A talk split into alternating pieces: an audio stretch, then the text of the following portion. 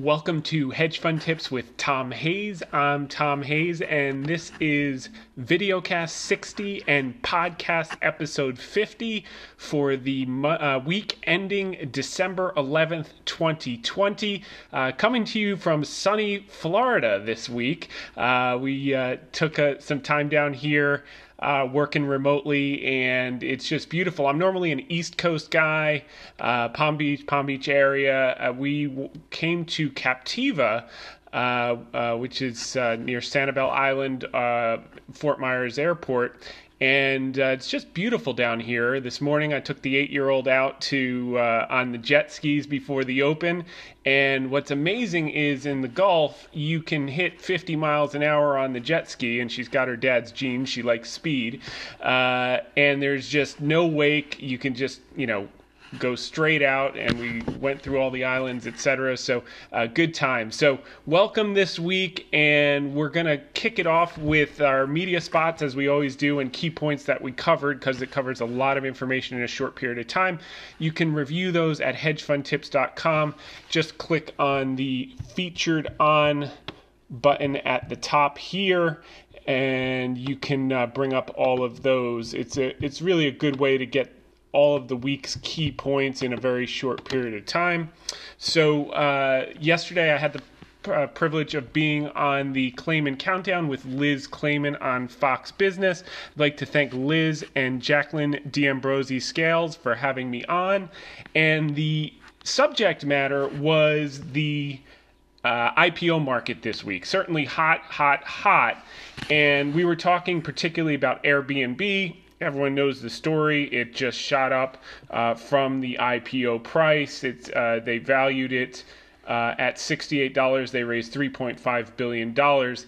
And what I said to Liz was, there's basically a situation. You have an abundance of demand and a scarcity of supply. And that's largely by design. You saw it both in the Airbnb IPO and in the DoorDash IPO. Um, where they just absolutely rocketed. And in the case of Airbnb, I, I think they have certainly a high quality business, a tremendous moat. Uh, and uh, at the same time, it's basically now trading up to 25 times sales, 120 times earnings.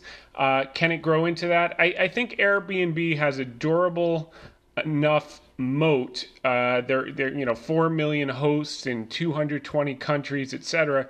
And Liz asked, well, would you buy it here? And I said, uh, probably the way to look at this one is kind of like Snowflake, where it had a huge ramp out of the IPO gate and then it settled down three to four weeks later. And that's probably when you want to take a look at it. Um, as far as DoorDash, uh, DoorDash valuation uh, was is uh, got up to sixty-five billion dollars. Its private market valuation before that was 16 billion. So to see that type of rip, obviously they've had huge benefit from COVID. Revenues were up uh, 226% the first nine months of the year, but they have competition with uh, Uber, with Grubhub, etc. And this valuation is 22 times sales. I read a note that they would have to compound their revenues at 40% per year for the next 10 years to grow into their valuation. DoorDash would. And I think, you know, they, they claim to have a moat in the suburb areas. That's kind of their edge over Uber Eats and Grubhub. I think that moat can be eroded pretty quickly, but they, you know, they have a little bit of first mover status. They focused on that niche. I, I don't like this one as much as Airbnb. And at, at these levels, as I told Liz, you know, I like to buy things on sale. I'm sticking with banks, defense stocks, and energy. And I also threw in there a stat we're going to cover today that, uh, the most hated stock in the S&P 500 relative to the most loved Wells Fargo relative to Apple Wells Fargo has now outperformed Apple uh, in the last three months since September 1st uh, by over 30%. Wells Fargo has done 30% relative outperformance. I think it's 33% relative outperformance over Apple.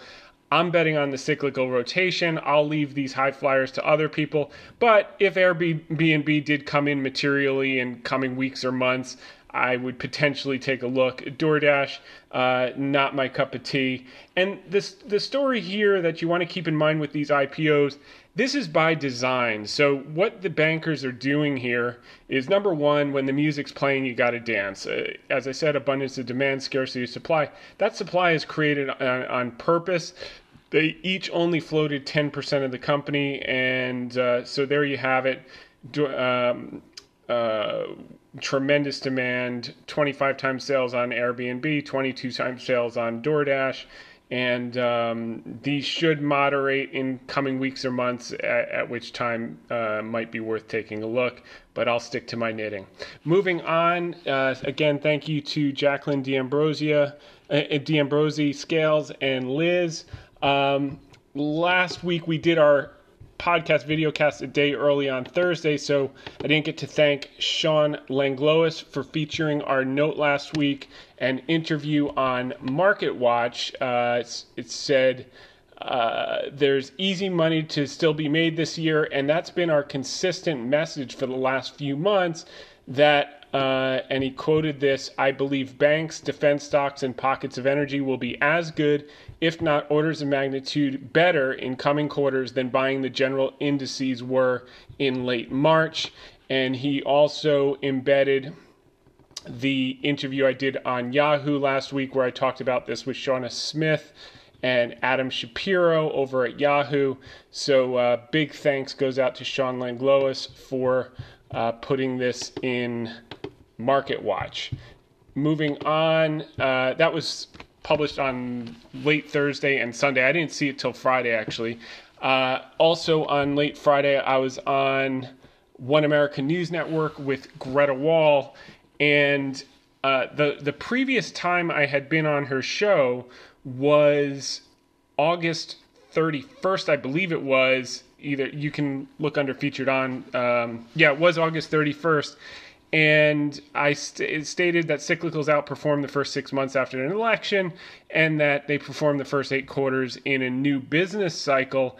But I laid out the most hated versus the most loved stock. And that day, ironically, was the peak. It was when Apple was splitting. I was on talking about the Apple split. And I talked about Apple, Apple's relative valuation at that time. I think it was trading at 39 times earnings relative to the S and P, 20 times, and versus uh, Wells Fargo trading at a discount to book and how they had historically responded moving forward. And since that interview, uh, Wells Fargo, it's just completely flipped the switch. Uh, Wells Fargo's outperformed Apple by 33%. So that was nice to recap and kind of circle back with her on that. Um, you know, we covered some of the short term euphoria we covered uh, the top five weights in the s&p starting to moderate down from 24 25% weighting down to 21 22% weighting so the change is happening we talked about the lag in fiscal and monetary policy over $20 trillion in the system globally to cure a $3.6 trillion problem. It's a lagged effect, so while you're getting these shut, shutdowns in the short term, uh, it'll be offset by that money starting to hit six to nine months out. If you recall, most of the stimulus was put into place in late spring and early summer. We're now going to start to hit the benefits. You couple that with the vaccine, uh, um, and uh, we're off to the races. We also talked about the out- output gap, which we worked on uh, last week's podcast, and you can review that. Uh, was a was a critical point. But the the theme was that uh, no Grinch this year, um, and uh, and also that not only are we coming off 33.1% annualized GDP for Q3, Atlanta Fed still has the uh, Q4 GDP, I believe, at about 11.1%, which is much higher than expectations. We also discussed the jobs report, and I laid out that the most important number in that was the unemployment rate was coming down to 6.7 from, you know, its worst was 14.1 and we added a bunch of jobs retail 35,000 leisure and hospitality 31,000 construction 27 manufacturing 27 and healthcare hourly wages are going up that's going to be a continued trend uh, the extra money they've had to pay people for covid and covid safety that's not going to come back down and that's going to be a key ingredient in moderate rising inflation in coming years. Um, so keep an eye on the hourly wages moving forward. The other thing that we didn't get to talk about was the uh, regional shutdowns uh, were really most pronounced in those areas. We covered in a couple weeks ago in one of our articles that the cities shutting down and having restrictions are ironically all of the cities that have the highest taxpayer burden um, in each region. W- what that effectively means is if the city were to pay off all their debts, how much would each taxpayer have to contribute hypothetically to get back in the black? And the worst are New York City, which just shut down uh, indoor dining today. Chicago's had shutdowns in for a couple weeks. Philadelphia, Oakland, Portland, San Francisco, and it's one for one. The places that are shutting down are continuing to have the worst taxpayer burden, and you know there, there's kind of a play here to try to force this uh, additional piece of the stimulus bill uh, to get the state funding, which is which is really just going to be a tricky back and forth. Um, and I said in a Reuters quote uh, this week that I think we'll get 900. You know, we'll get a stimulus package done, but it's not going to be anywhere near 900 billion. And I think that's proven prescient. And they're now at kind of a gridlock because.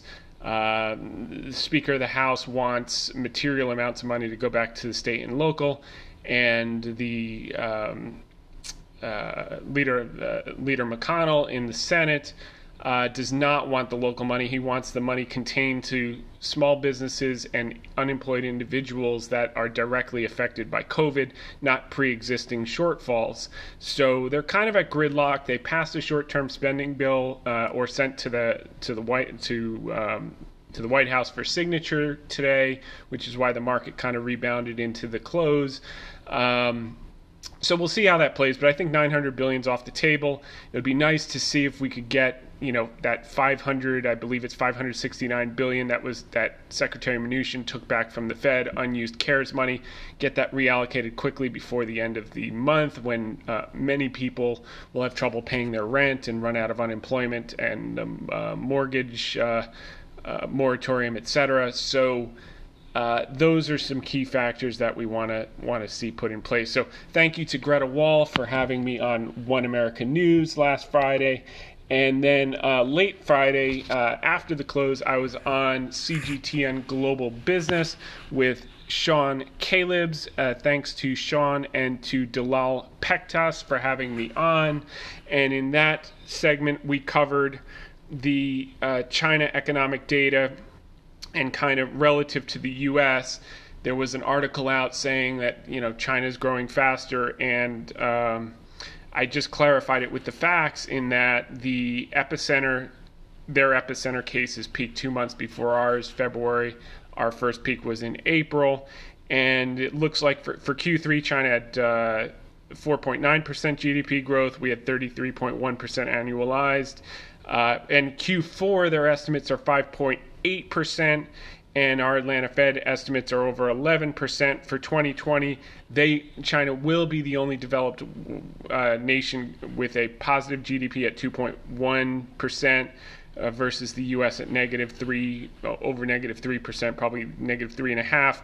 Uh, but 2021, uh, they're expected to grow seven to eight percent. We could grow as much as five to six percent. I'm on the high end of that. Now we're seeing uh, analysts take their numbers up. They were at three eight. Now I'm seeing four to six. I think it's going to be higher because M2 money supply growth was almost 25 percent year on year, and usually about a quarter of that translates into the real economy. Obviously, a vaccine is now a catalyst, but with that amount of money and liquidity uh, just now hitting with that six to nine month lag, uh, I, I, do think we're going to have uh, very, very high GDP growth, which is why we've been so aggressive on cyclicals, banks, defense stocks, and energy, uh, which I emphasized with Liz uh, yesterday. So, the key contrast, though, between Beijing and the US is that they are exiting their ultra accommodative policy while we still have the foot on the gas. So, that could enable the US to continue to grow relatively quickly. Um, if they don't reverse that trend of pulling back stimulus potentially a little bit too early. and I suggested that it would be wise to keep the foot on the gas for the next six to 12 months. And then when you have the full global synchronized recovery, then pull it back. By doing it too soon, it doesn't help the world and it certainly doesn't help them. So um, uh, hopefully that, that stimulus can, can remain accommodative on their side. It will certainly remain accommodative on our side.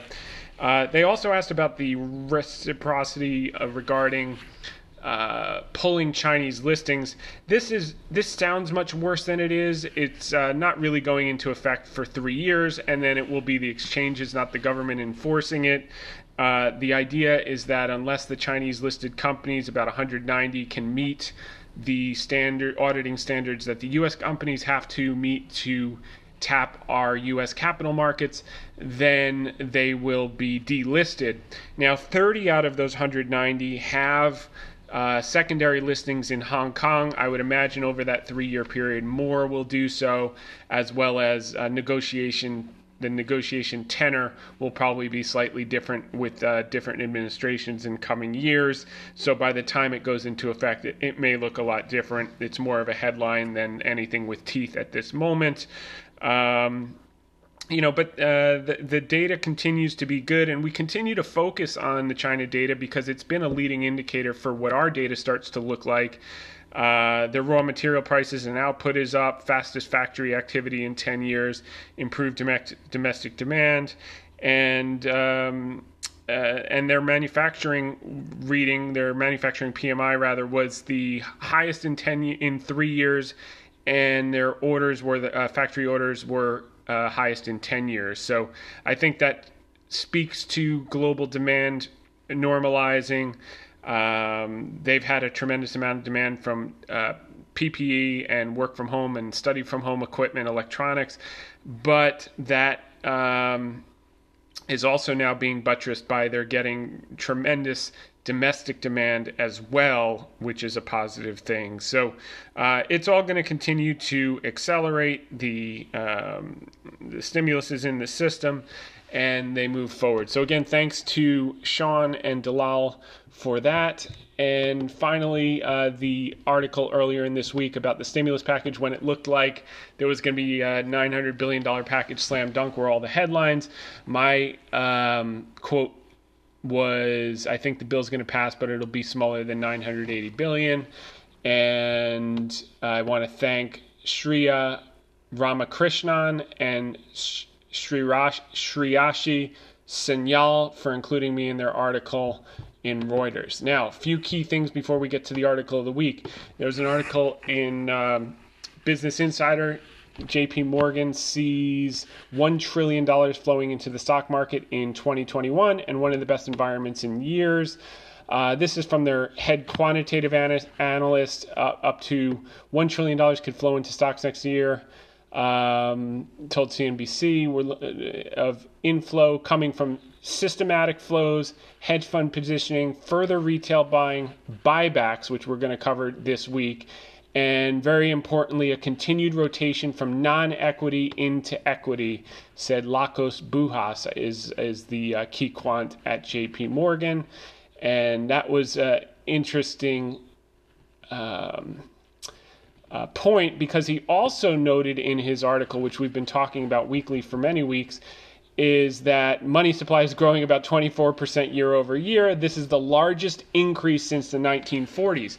Now, this is an important parallel because in the article of the week, we talked about the late 40s when debt to GDP hit these levels 120% debt to GDP. Everyone said it's we're going to become a banana republic.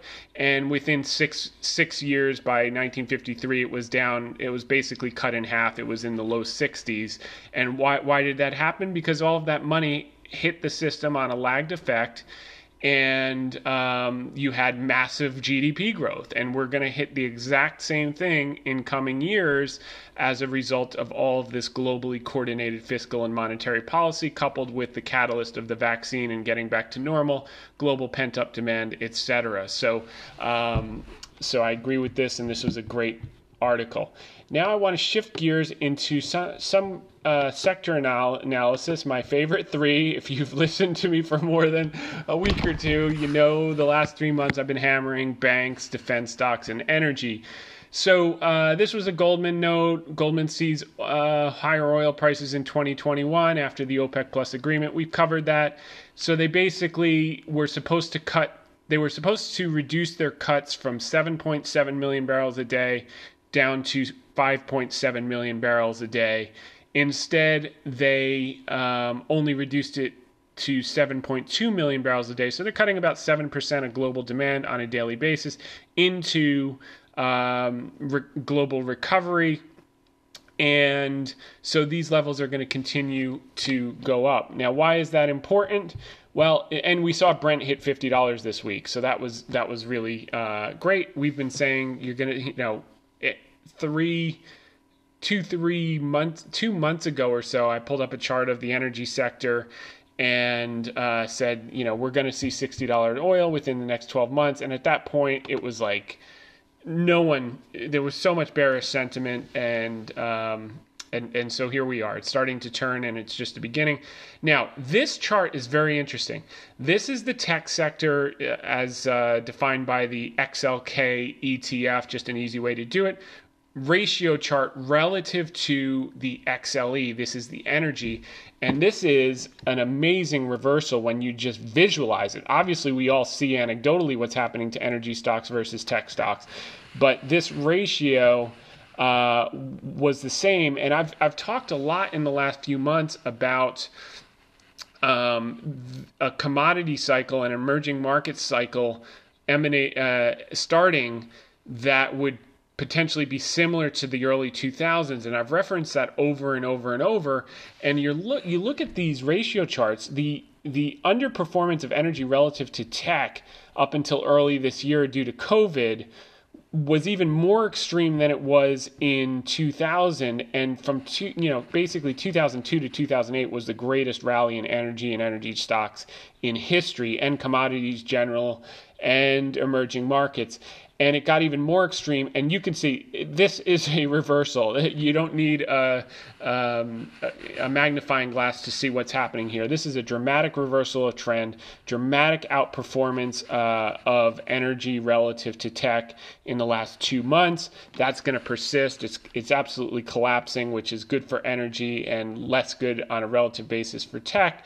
Um, and then I, I also pulled up some monthly charts of large cap energy stocks just to show a few so you could put into context like you know you see these 40 30 40 50% rallies in individual stocks in the last couple months and you're like i missed it. Okay did you miss it? Well, look at uh, energy transfer. I mean it, it's just getting started. Look at uh, this is china s&p i mean that, there are other factors at play here. These are two chinese two of the largest Chinese producers, which I think might actually prove to be interesting. Um, this is enterprise product partners. These are just getting started to get back to normalized levels. Not to mention, we could overshoot once the demand comes back with the cuts coupled. Remember, these cuts go to April 2022. Even if they drop down to 5.7, uh, it could be a very, very big deal. Um, you have um, uh, Kinder Morgan. I mean, these are just beginning. Again, this reminds me of a while ago, a few weeks back, I said, Do these stocks look like a bubble? Because everyone was calling the stock market a bubble before the election. And all of a sudden, all these stocks that weren't in bubbles were up 30, 40, 50% in the month of November after we put that out. But these guys are still just getting started when you stand back. And that's going to be the theme of this, this week's Videocast podcast is standing back and taking a little longer term perspective, you see what an amazing opportunity we have here. Concho Resources, Suncor, these are just beginning. These are, you know, these go back to 2016. They're not even getting started. If you go back further, you'll see that they were double these high levels, and, and we could certainly see situations like that. Um, Chevron, ConocoPhillips, Total, uh, what else do we have here? Hess. ConocoPhillips, again, just getting started. You know, you look at them on a daily chart, you're like, oh my God, it's up, you know, almost 50% in two months. Well, guess what? It's got more to go. Valero, uh, Royal Dutch Shell. You, does this look like a bubble? This is just starting. BP, Occidental, look at this, down from 90. Now, that's uh, Oxy's bit diluted, and some of the smaller players are going to go bankrupt, which is why I'm showing you the large caps. But Pioneer, Does that look like a bubble? Royal Dutch Shell, EOG. I mean, come on, Schlumberger down. You know, so these are tremendous opportunities uh, that a, I think on a certainly cyclical in the short term, but secular over the next five five years, uh, doubles, triples, quadruples, etc. So I just wanted to get that visualization. Now, uh, remember that what's the theme we covered with Liz, bank, or have covered also with Liz for the last few months, as well as on the podcast video cast banks, defense stocks, and energy. So now let's talk about uh, banks. So this is the tech ETF relative to the financials ETF. And this is the exact same thing in 2000. You hit this peak ratio chart where tech was dramatically outperforming financials, and then it just collapsed, and financials took off and value and cyclicals at the beginning of a new business cycle, and tech took a breather. Now, does it mean these tech companies all went out of business? No. Amazon continued to improve its fundamentals. Um, you know, Oracle's still here. Microsoft took time to regroup. Uh, Cisco, you know, all these, Qualcomm, Nvidia, you know, Nvidia was down whatever it was, 90 some odd percent. Now it's just been a monster. So uh, I think these companies like Airbnb and some of the SaaS companies and some of the major companies, I'm not saying we're going to get a tech wreck anything close to 2000 because the uh, the ingredients are different. Most of them are earning money. Most of them are high quality franchises. But the antitrust overhang, which we've discussed, that's going to hurt the big ones. Uh, that that doesn't go away overnight. Uh, just as it took Microsoft years, and it just changes the culture from offense and innovation to defense and preservation and that that culture uh, it, it, it's um, it, it's not the, be- the best thing. So what an opportunity if you're able to get a you know a snowflake or a airbnb two three years from now at a very reasonable valuation where it could be 10 years from now if you buy it right uh, so so that'll be a great opportunity. But the point here is you want to be buying the hell out of financials when this trend is reversing, and it's reversing the last three and a half months here, and it's just getting started. How do we know? Let's take a look again at the visuals. So here are some large cap uh, banks, big diversified banks, J.P. Morgan. Um, uh, Mitsubishi Financial, that's Japan, Japanese bank, um, Westpac, uh, UBS, Wells Fargo. Does you know this thing is up almost you know from 20 to 29, you know almost 50 percent, 40 some odd percent in a month and a half. Does that look like it's a bubble? No, it's just getting started. This is going to trade back to book, which is around $40. And then, like it did before uh, COVID, it's going to trade at a premium to book, and then at some point it's going to trade up to 1.75 times book, like it did just about two years ago. And uh, and you're looking at a 60 plus dollar stock, and I think book is going to dramatically increase as the uh, millennials continue housing formation 85 million i think this is a huge long-term secular grower and this is probably an $80 stock in the next three four five years and i think it could be uh, 40 50 $60 stock much much much quicker than that much quicker than that um, citibank uh, bank of america um, you know, again, these are not bubbles. These are just getting started, and you can see where the money is flowing. It's flowing out of tech and into financials. And that doesn't mean that it's all flowing. It's not zero sum binary. It just means relative performance ratio chart. That's what this is. So now we've done banks and energy. Let's take a look at a visual on defense stocks, my third favorite. Uh, we don't have the data going all the way back because these ETFs weren't uh, alone. But again, you had huge runs here uh, as defense stocks. Um, and value stocks and cyclicals outperformed in the early 2000s before the crisis, and the same thing. That is a huge reversal in the last couple of months. Uh, money into defense stocks and out of tech. Let's take a look at the visualization for some of the bigger defense and aerospace stocks Lockheed Martin, um, uh, Huntington Ingalls. Uh, Northrop Grumman. These are not, you know, uh, General Dynamics, just getting started. Um, Raytheon just getting started. Boeing just recovering. The 737 is now off. That's going to play a huge role. Uh, Spirit Aerosystems. so there, there's just huge opportunity in these three sectors. So every, every sector, so everyone's focused on, you know, the Airbnbs being too frothy. And yeah, you know, look, the beauty of the capitalist system is people have the right to get their ass handed to them. And that happens sometimes you know? I mean it, you buy something wrong or you buy it up and some people will buy it up and they'll double their money in the next two weeks and and they'll score and if they ring the register it'll be a huge trade. That's not my knitting. But some will you know buy it just because it's a brand that they recognize and they don't understand anything about valuation. And it'll be you know the nvidia of uh, 2000 um, which is not a bad thing because nvidia continued to improve its business and now it's one of the highest flying stocks uh, and that will happen for these high quality franchises. But i think you know over the next couple of years um, you're going to find out in some of these overheated pockets of the market when the tide goes out who's swimming naked. So um, but I, I think the opposite will be the case in the groups that I just showed you that we've been emphasizing for the last three months and that we're actively invested in. And the other thing you're going to see, look look at this, Raytheon's board okay's $5 billion share buyback.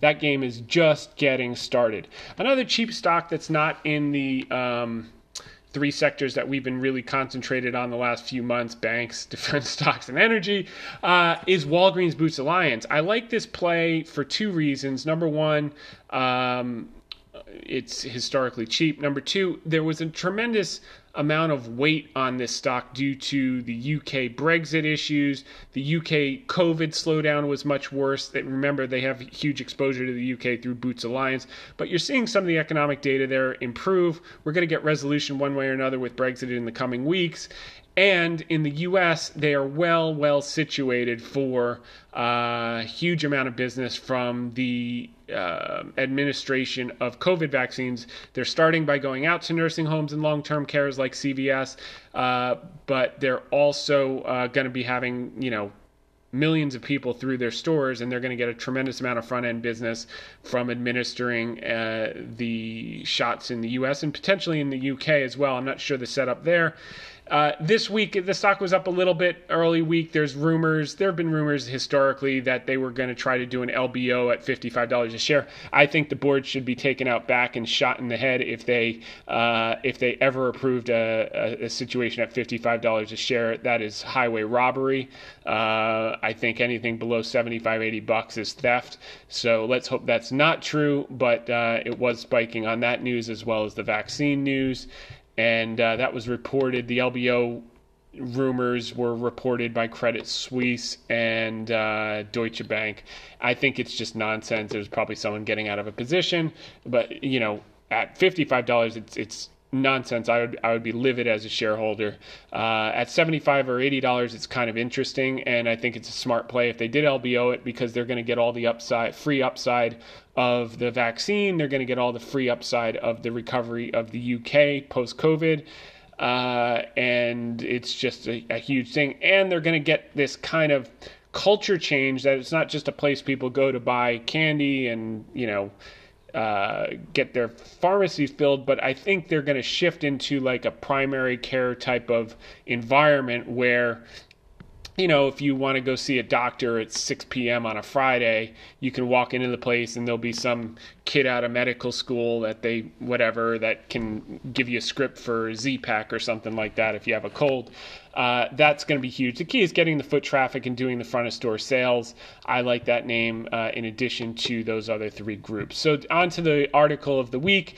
Uh, I'm a Jersey kid. That's where I was raised. Obviously, we live in Connecticut now, and um, uh, New York, etc. But um, you know, Frankie Valli can't take my eyes off of you, stock market, and the reason is, you know, obviously you're just too too good to be true. I'm acknowledging, you know, there's a little bit of short term froth and euphoria in some of the metrics we look at. Uh, so too good to be true. Can't take my eyes off you. You got to watch everything. You know when when you're skating on, on that type of ice where you know there is froth, but yet you could still have a melt up. You got to keep keep keep on it in the short term. Um, uh, but in the intermediate to long term, I want to hold you so much. I want to hold these stocks. We're at the beginning of a new business cycle. I per- particularly want to hold banks, defense stocks, energy stocks because they're cheap and we went through what they look like. But I definitely click on play, listen to Frankie Valli. You're going to enjoy that. It's going to put you in a good mood, and that that's an important thing to do. Uh, so in the article, we covered the uh, appearance with Greta Wall. I also put this chart here so you could see that outperformance since September 1st, which. Um, you can see that Apple was down about 10%, Wells Fargo was up, down uh, was up about 22%. So you had a relative outperformance, um, you know, over 30, well over 30%. And I think those trends are going to persist in the sectors that we've we've been focused on. Um, the other thing that I pointed to was this plurality index. Uh, I put out indicators of the day on the site uh, each day. And one that came up this week was this plurality index.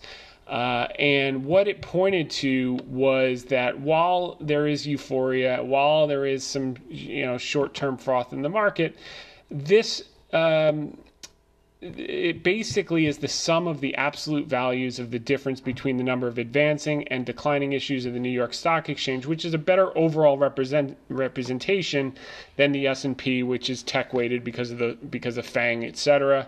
Um, but effectively, what you look at here is when this number is high, it's near a bottom, and when it's super low is when you should start to, you know, uh, pay attention for a top. Right now, this this number is still exceptionally high, despite the fact that we're just breaking out. So it it's indicating that there's a higher probability of breaking out than breaking down breaking down in a material way.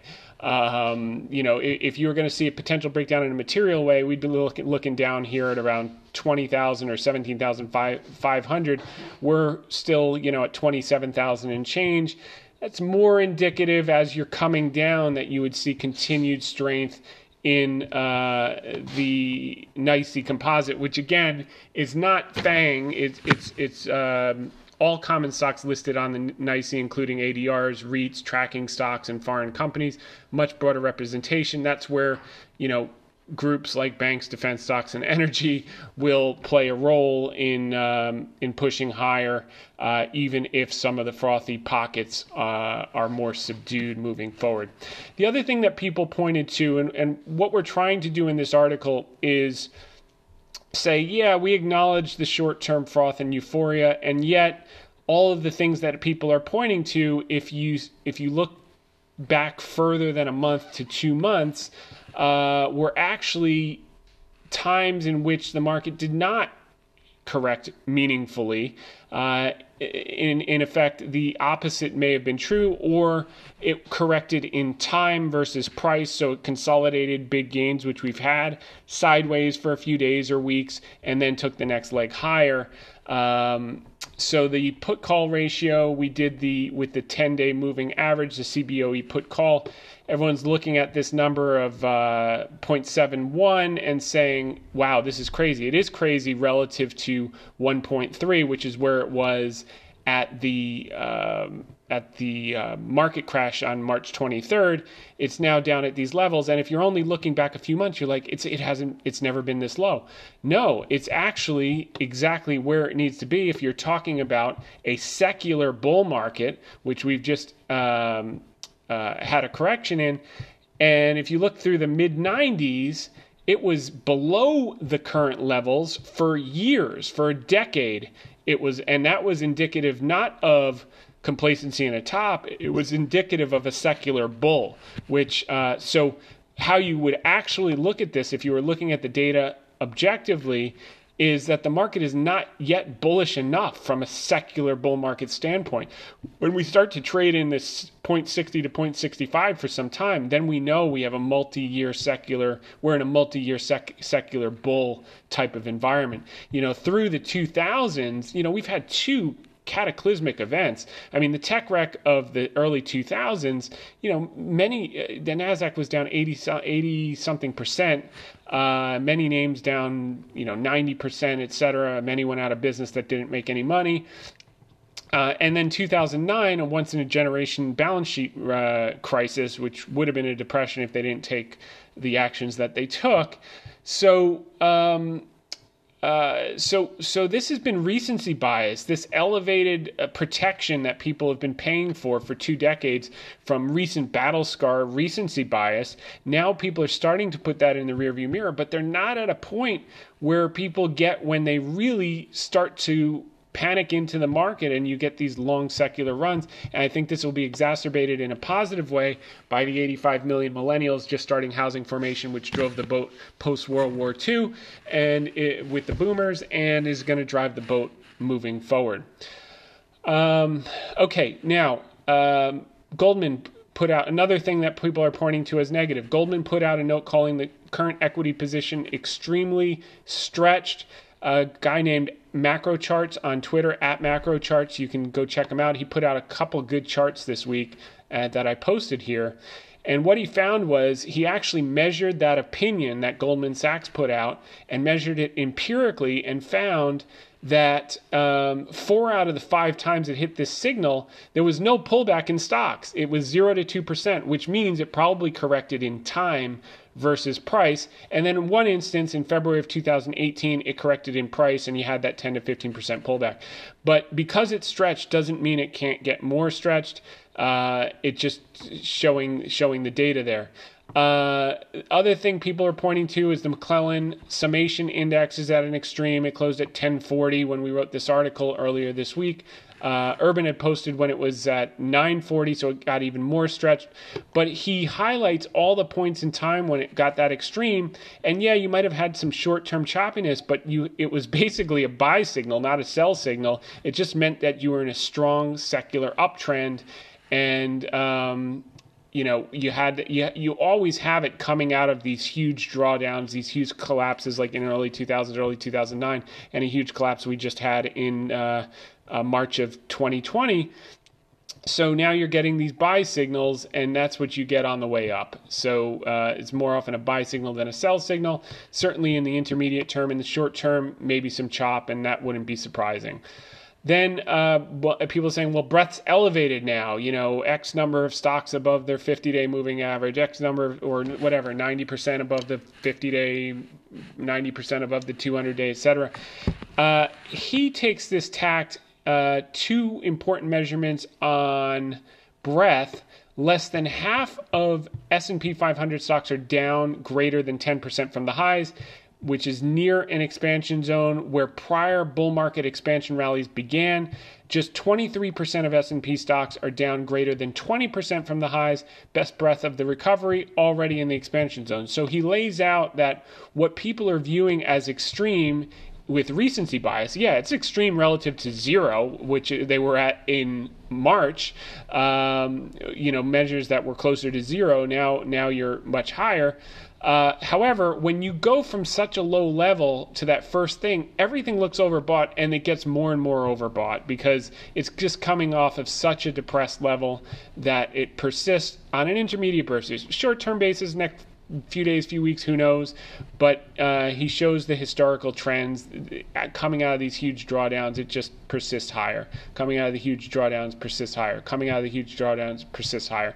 And it's the same thing with the more than 20% down. Exact same thing we had in March. So that was a good thing from at macro charts.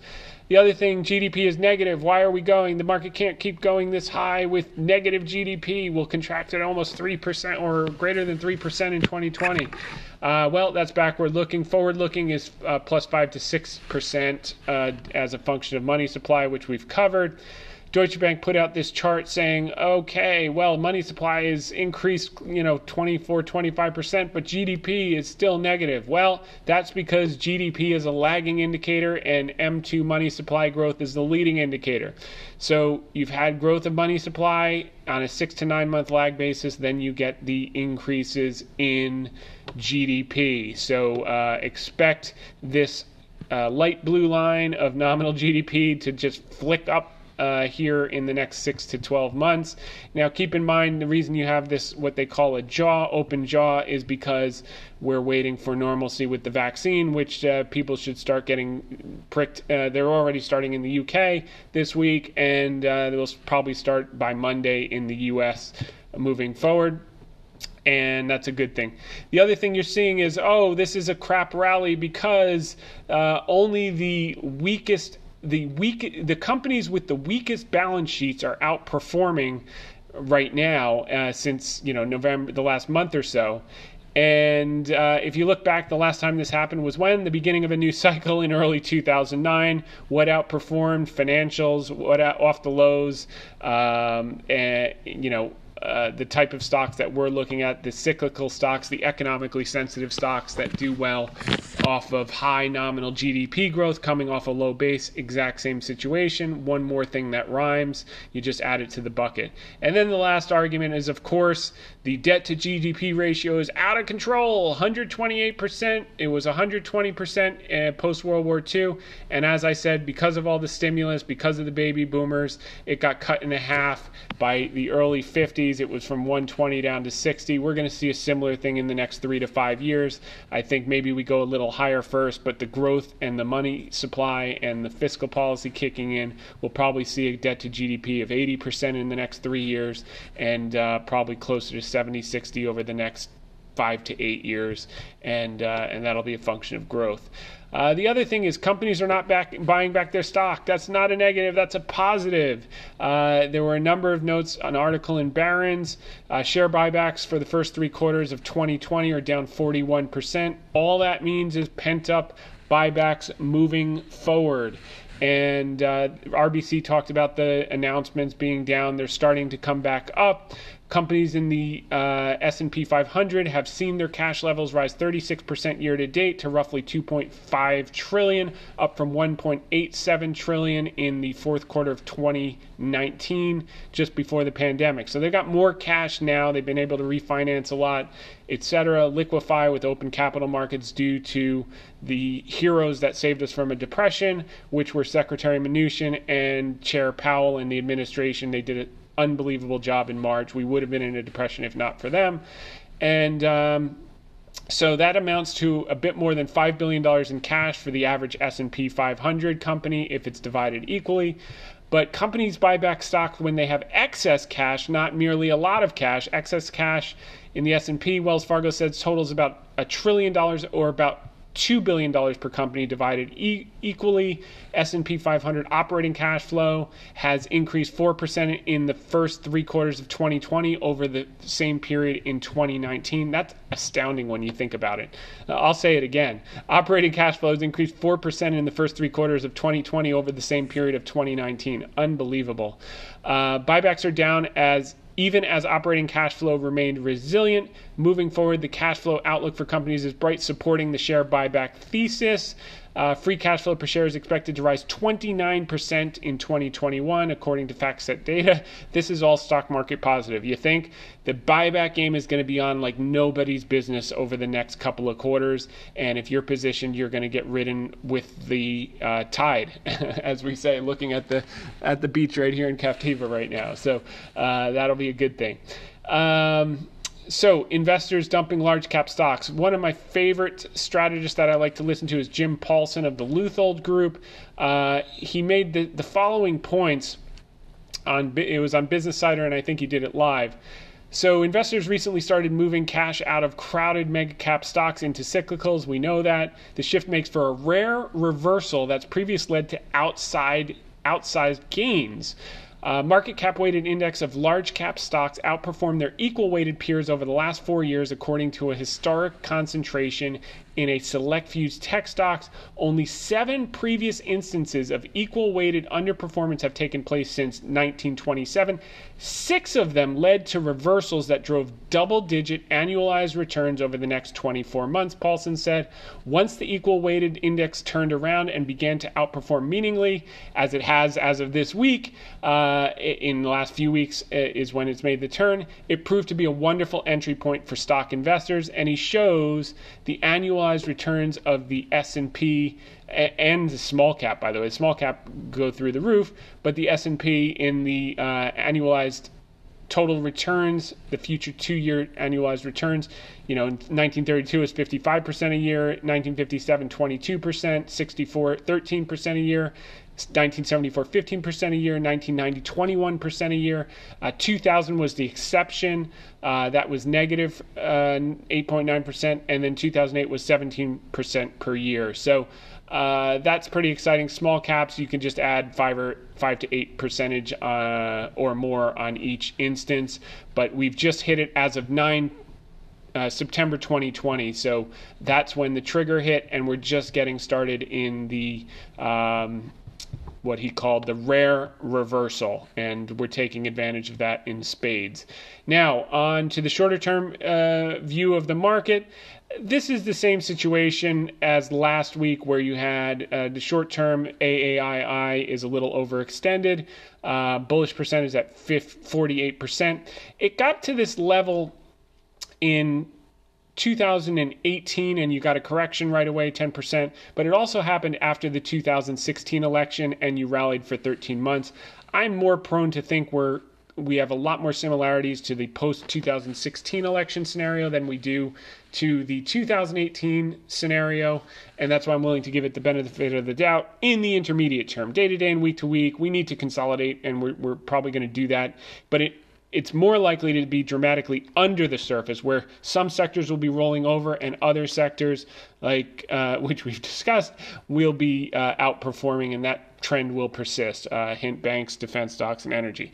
so, uh, and this kind of shows those instances and what happened to the S&P 500 after that uh, versus 2008 you did have the correction but in 2016 it just you know it, it actually looks like it corrected sideways for about a, a, few weeks here in late 2016 early 2017 and then resumed that dramatic uptrend after a huge run off the early 2016 lows fear and greed index was over 80 uh, again that's you know that's not where you want to be buying the general indices in mass you want to be focused on those areas where there's opportunity and as i shared with liz i like to buy things on sale, not at uh, full price plus uh, when we were talking about the IPOs.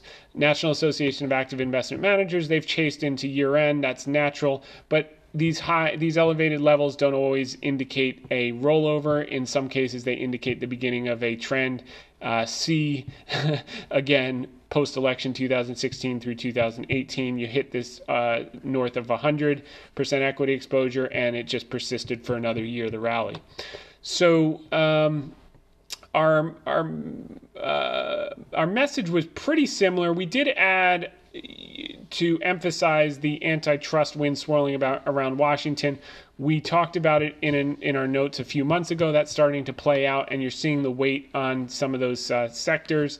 Uh, but to our point in the Market Watch that uh, Shawn Langlois covered, uh, easy money's been made in the general indices, but there's tremendous opportunity if you're selective, and that's what we're here to talk about. Uh, so in the sh- so while the market in the short term may look quote too good to be true, in the intermediate term, uh, I want to hold you so much. I want to hold the stocks, and uh, thanks to Frankie Valli for that, as the new business cycle has just begun.